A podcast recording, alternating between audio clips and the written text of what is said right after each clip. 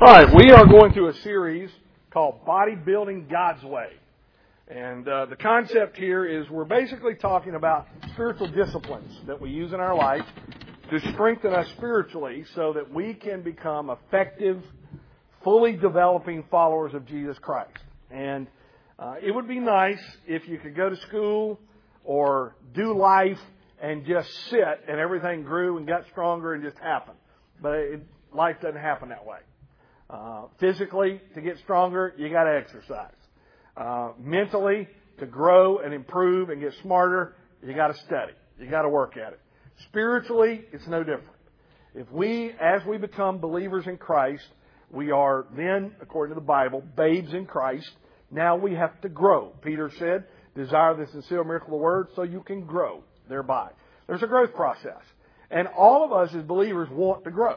I mean, that, that, that's why we're here today. We want to grow. So that process of growth requires, like physical growth, certain tools to be used in our life, certain equipment. So we're talking about five basic types of equipment, so to speak, that God uses to grow us spiritually. And number one was the Bible. We talked about that. We're talking about prayer now. We'll talk about the church. We'll talk about people in our life, good and bad and the personal experiences that we go through. All of these things God uses to grow us and strengthen us spiritually. Now, as we look at these five things, we're looking at three basic aspects of each one. Number one, what will this do for me? And last time we talked about prayer. What does prayer do for us? Number two, how do I do it? If I go to, into a gym and they show me a piece of equipment and tell me what to do, I want to know, well, what's that going to do for me and how do I do it properly? And then number three, what kind of results can I expect? If I use a tricep bar and I do certain tricep exercises the right way, then this little bump on the back of my arm ought to get bigger. That's the result I should expect. So spiritually, if I, what will prayer do for me? How do I do it? And if I do it right, what kind of results can I expect? What kind of growth? How is that going to look in my life? We'll talk about that actually next week. So, today we're going to look at Luke 11 and we're going to talk about how do I do it? Prayer. How do I pray? In order for prayer to bring the results I want, how do I do it? Luke chapter 11 verse 1. One day Jesus was praying in a certain place. And when he finished, one of his disciples said to him, Lord, Teach us to pray, just as John taught his disciples. So he said to them, When you pray, say, Father, hallowed be your name, your kingdom come, give us each day our daily bread. Forgive us our sins, for we also forgive everyone who sins against us. And lead us not into temptation. Then he said to them, and we'll stop there, because he's going to illustrate a principle about prayer which basically is consistency, that you keep on doing it over and over again. But I want you to notice as we begin today, in verse number one, the Bible says one day Jesus was praying. So as we got to, as I got to thinking about how do we, in one lesson, talk about how to pray in a way that it's going to bring about the results that we talked about. So last time we talked about what does prayer do for me? Well, there's three things. Number one, it helps me focus on the Lord. Helps me focus on God in my mind. Number two, it strengthens my relationship with Him and my faith. And then number three, it actually helps give me wisdom and guidance about decisions I'm going to make. Jesus actually went out into a mountain and spent all night in prayer immediately before he went off that mountain and chose his 12 disciples. So prayer helps give us guidance and wisdom for decisions that we make. Now, one of the things I want you to understand as we approach this lesson, this is not an exhaustive lesson on every aspect of how we pray. For example, can you pray anywhere at any time? Yes or no? Yes, of course you can. Peter was walking on the water, started to sink. Said, Lord, save me. And Jesus reached down and answered his prayer and saved him. So, we're not going to talk about every aspect. We're not going to go through how we ask for things and when you pray, what are some things we pray for? We're not going to do all of that. We just don't have time. What we are going to do is we're going to focus on an aspect of prayer that is vitally important in the way we use it so that the results of spiritual growth we're looking for happen. As we do what we're going to talk about today, we will learn all those other aspects of prayer as we study the scripture and as we pray. The more we pray, the more that stuff will come to us. As a matter of fact, you'll notice in verse 1, the disciples said, Lord, teach us to pray. That means prayer is a learned behavior. It's not something you get saved, you just know how to do it. It's a learned behavior. I know how to talk to God, but I can learn how to better have that relationship with Him the more that I do it. Have you ever been with a, a person and um, they ran into somebody they knew down in Five Points? And notice the way they approach each other, they look at each other, and the way they talk. It's like they've known each other all their life. Then they meet somebody they've never seen before. Now, is that conversation exactly the same as the other one? Of course not. Why? Because there was a time in that person's life that that person they talked to first that they knew, where the conversation was extended, it was more joyful, there was more intimacy in it. There was a time that the second conversation had to be had with that first person to begin the relationship. Then the more they got to know each other, the more intimate that relationship became, and the conversation totally changes. The same thing is true with you and me and God. If we never talk to Him, then every time we go talk to Him, it's like talking to somebody we really don't know. The more we talk to Him, and the more we learn who He is, and the more we watch Him work in our life through answers to those prayers, the more intimate that talk gets. So, that's the aspect we want to look at today. How do we get started so that it becomes effective in our life? So we're going to look today at a few things. And as I thought about this, since the disciples went to Jesus and said, teach us to pray, part of the reason they did, verse 1, he was doing it. The Bible says one day Jesus was praying. When he got done, they said, teach us how to do that. So the best thing for us to do is to look at what Jesus did. If he did it, then maybe that's the best way for us to do it. So I'm going to give you five things today that will help us know how to pray so that spiritually we can grow as believers. Okay? Number one, I want you to turn back to Luke chapter 9 and I want you to look at verse 18. Number one, Jesus prayed privately. Jesus prayed privately. Luke chapter 9, verse number 18. Once when Jesus was praying in private, and his disciples were with him, he asked them, Who do the crowd say I am? The first time I read that, I thought, Now, wait a minute, Lord. I mean, what are you saying here? One time when Jesus was praying in private, his disciples were with him. Now, if he's in private, how can his disciples be with him? What are you talking about? And it, I, I immediately thought about the story in the garden. You remember when Jesus went to the Garden of Gethsemane to pray before his crucifixion? He took three guys with him, Peter, James, and John. He took them, they went into the garden, and he said, Now you three guys stay right here while I go over there. They were with him, but they weren't with him. He had them near him, but he went off by himself to pray, and then he would come back to them. Then he left them again. So, more than likely, what this means is he could have been in a house. The, the possibility is he, they were in the same house, but he was in the next room with the door shut by himself. He was talking to his father privately. He wasn't doing it out in front of all of them. Okay? So first of all, Jesus prayed privately. In Matthew chapter 14, also in Mark chapter 1, which we'll look at in a minute, Jesus would go out onto a mountainside. He was constantly going off into a private place so he could pray. So first of all, how do I pray? Well, I need to pray privately. And let me ask you a question. If we just said a few minutes ago, we can pray anywhere at any time. Are there times you and I pray during the day when we're not alone in private? Sure there are. Okay? Here's the point. You and I can pray anytime we want to.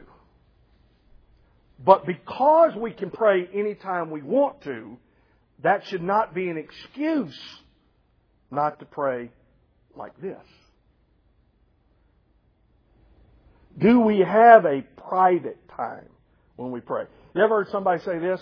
Well, I can worship God anywhere. I don't have to just worship Him at church. Is that true? Sure it is. You can worship God anywhere.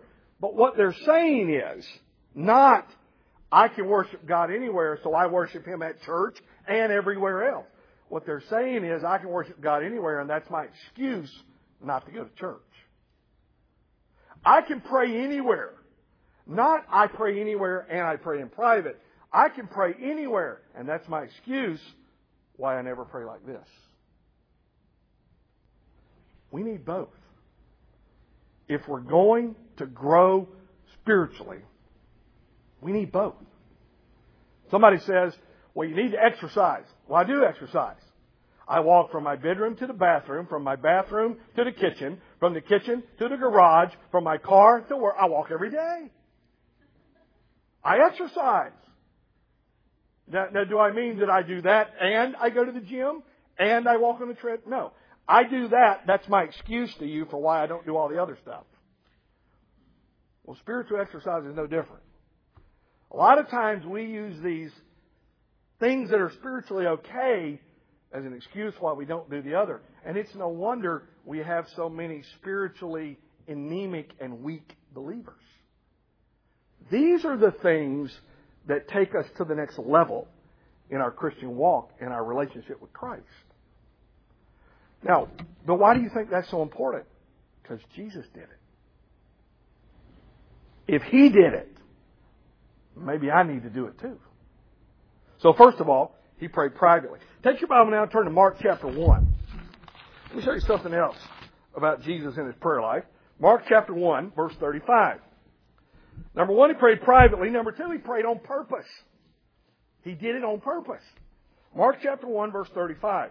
Very early in the morning, uh oh, while it was still dark, must not have been daylight saving time, Jesus got up out of the bed, left the house. Where'd he go? He went off to a solitary, a private place where he prayed. You know, when I read this, I, I got thinking about this, and our, our Bible study group actually talked a little bit about this um, a couple weeks ago. It's interesting when you read this that Jesus, according to this, didn't roll over in bed one morning and say, Oh man, I can't go back to sleep. I think I'll just lay here and pray for a while. He, on purpose, made an appointment to pray and went to extremes to make sure he could do it in a private place where he could talk to his father. Now, somebody says, well, what was going on? Why did he do that? Look at verse 29. Let me show you what was going on. As soon as they left the synagogue, they went with James and John to the home of Simon and Andrew. Simon's mother-in-law was in bed with a fever, and they told Jesus about her. So he went to her, took her hand, helped her up. The fever left her, and she began to wait on them. He healed his mother-in-law. He made her well. Jesus comes into their house, heals the mother-in-law, and she begins to wait on him. That evening after sunset. Now, the prior event took place before sunset, during the day. Now it's evening. It's after sunset, more than likely after dinner. The mother-in-law began to wait on them, probably preparing a meal. After sunset, the people brought to Jesus all the sick and demon possessed. Look at the next phrase, verse 33. The whole town gathered at the door. What door? The door of Simon and Andrew's house, where Jesus was. They, somebody slipped out and went and told them what was going on. They started bringing everybody that was sick and demon possessed to this man in his house who could make them well. It's after sunset, after dinner. The Bible says, Verse 34, and Jesus healed many who had various diseases. He also drove out many demons, but he would not let the demons speak because they knew who he was. Very early in the morning, while it was still dark, he got up, left the house, and went to a solitary place so he could pray. Why did he do it in the morning? It's the only time he had. The day before, he walked into the house, performed a miracle, and immediately the house was swamped, according to the Bible, with everybody in the town. Can you imagine what it would have been like if Jesus had waited till 9 or 10 o'clock in the morning when the city was already busy and moving and he walked out of that house to go find a place to pray? He would have been mobbed. What did he do? Now, had somebody ask me one time, does that mean that the biblical way to pray is to get up early in the morning and leave your house? Of course not. That's not the point. He needed a private place so on purpose, he did what he had to do so he could have his time of prayer. That time, it happened to be early in the morning, and he had to leave the house. There's no telling how many people were staying in that house. Other times, he left and went up onto a mountain. Other times, the Bible says he just went to a lonely place. The point here is he did it on purpose. If you and I are going to have this kind of prayer, it's only going to happen because we do it on purpose. We set a time, we set a place, we got it, we got it figured out. This is what we're going to do, and we just do it. It's just like working out. This is when I go to the gym. This is the time I'm there. This is how long I stay there, and I do it on purpose. There's a third thing. He prayed privately. He prayed on purpose. He prayed often. Luke 5 and verse 16. Turn back over there. Luke chapter 5, verse number 16.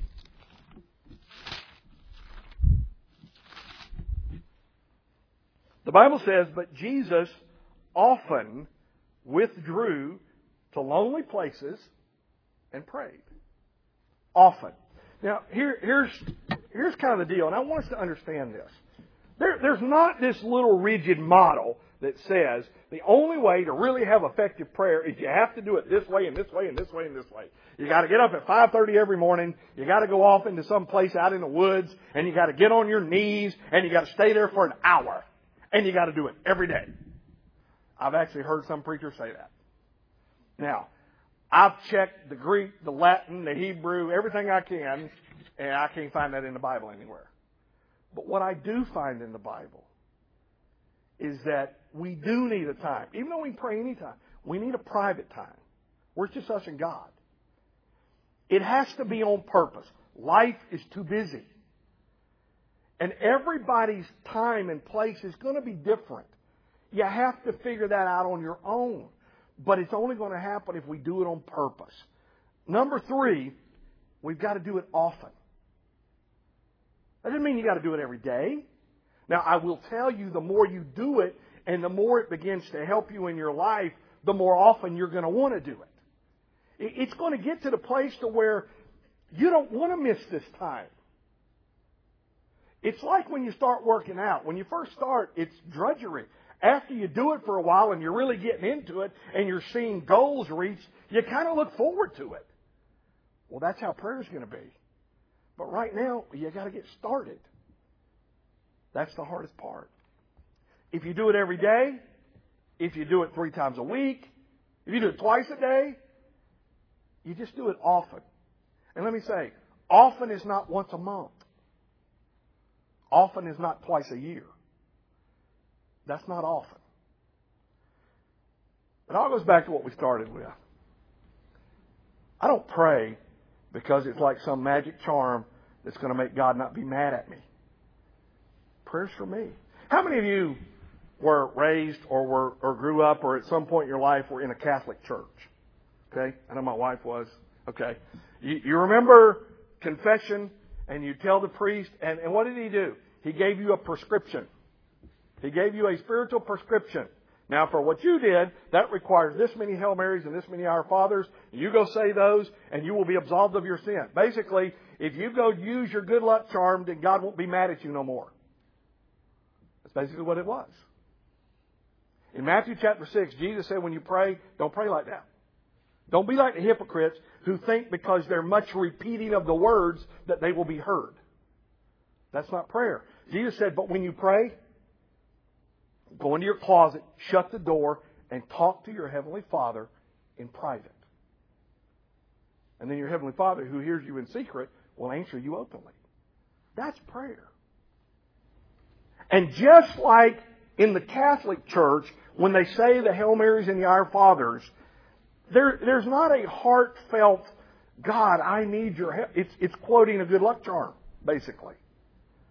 Well, you know, when we pray, you don't have to be Catholic saying Hail Marys and Our Fathers. A lot of times that's how our prayers are. We just say stuff over and over again because we're desperate, hoping God will help us. But we're not really talking to Him.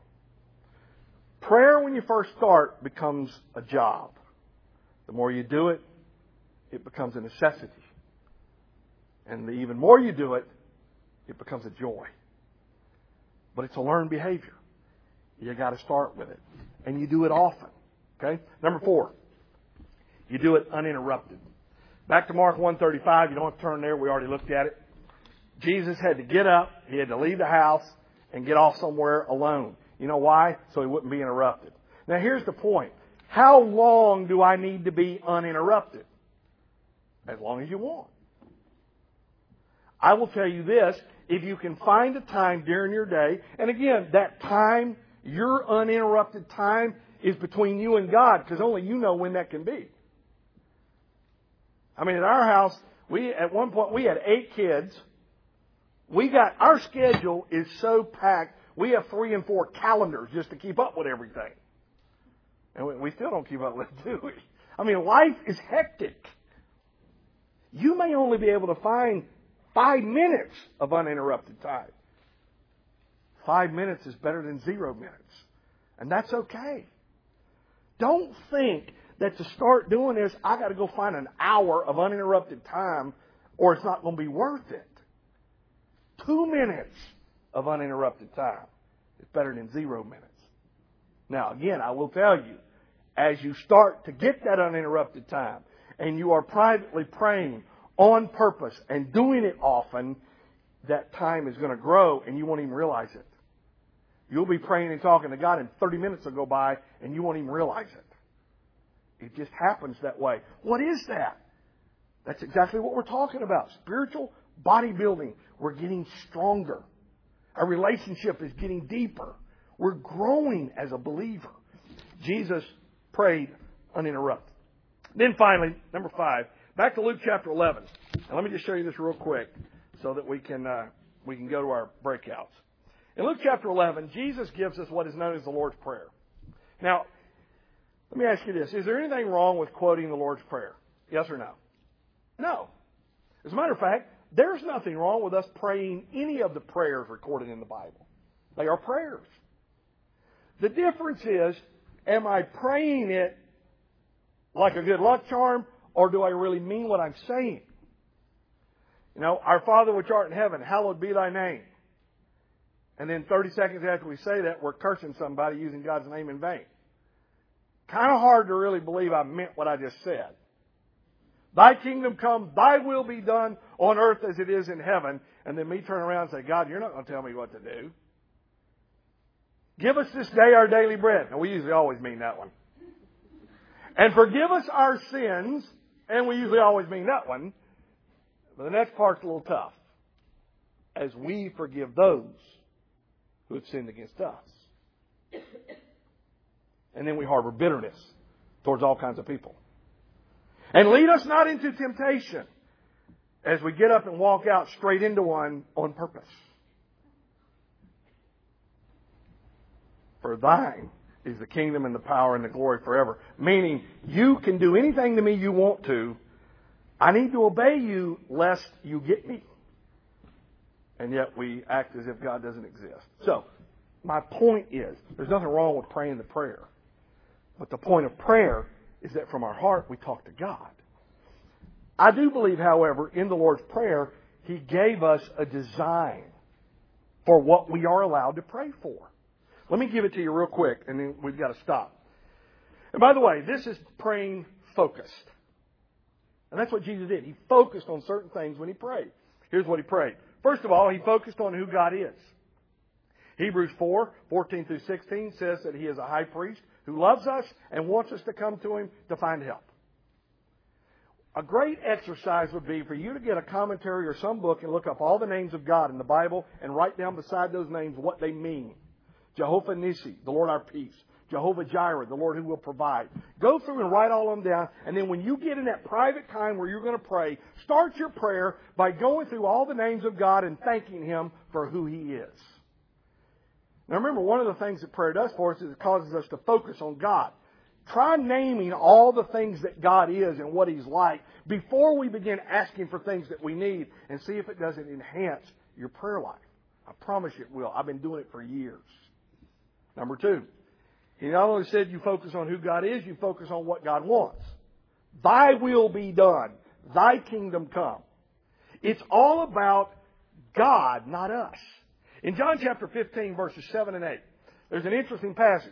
Jesus said this if you remain in me and my words remain in you, you can ask what you will and it will be done for you. Jesus literally said, You can ask whatever you want and I'll do it. Question. Then how come everything I ask for I don't get? How come I don't have everything I want? There is a prerequisite.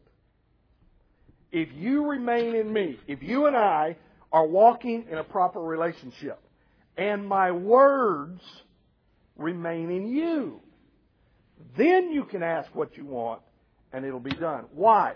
Because if I'm in a proper relationship with God and His Word is dominating my thought life and my thinking and the principles by which I live, then I'm not going to ask for anything that's contrary to God or His Word.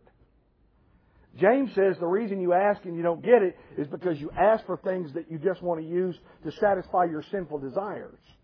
That's why you don't get it. And by the way, why does God not give us those things? Because He's big and mean? Because he knows if he does, it'll hurt us. When you start having children, they'll ask for things. The last thing you want to do is give them everything they ask for because some of those things will hurt them. You don't want to hurt your own kids. God is no different. God only gives us those things that are good for us. So, how do I pray? I focus on who God is. I focus on what God wants. Then number three, and this is great, I can focus on what we need. He says, give us this day our daily bread and forgive us our sins. There's two areas that we need things. We need things physically. Nothing wrong with asking for that. He says we can. Give us this day our daily bread. Number two, we need spiritual things though. We got to spiritual things. Forgive us our sins. You know one of the greatest parts about prayer? is that when you really start to pray and you start to focus on why your prayers aren't being answered the way you thought, one of the places you start looking is at my own life. And that brings me to the last thing, where he says, not only give us this day and forgive us, but he says, for we also forgive others and lead us not into temptation. When you pray, focus on who God is, what God wants, what we need, and how we live. Am I forgiving people?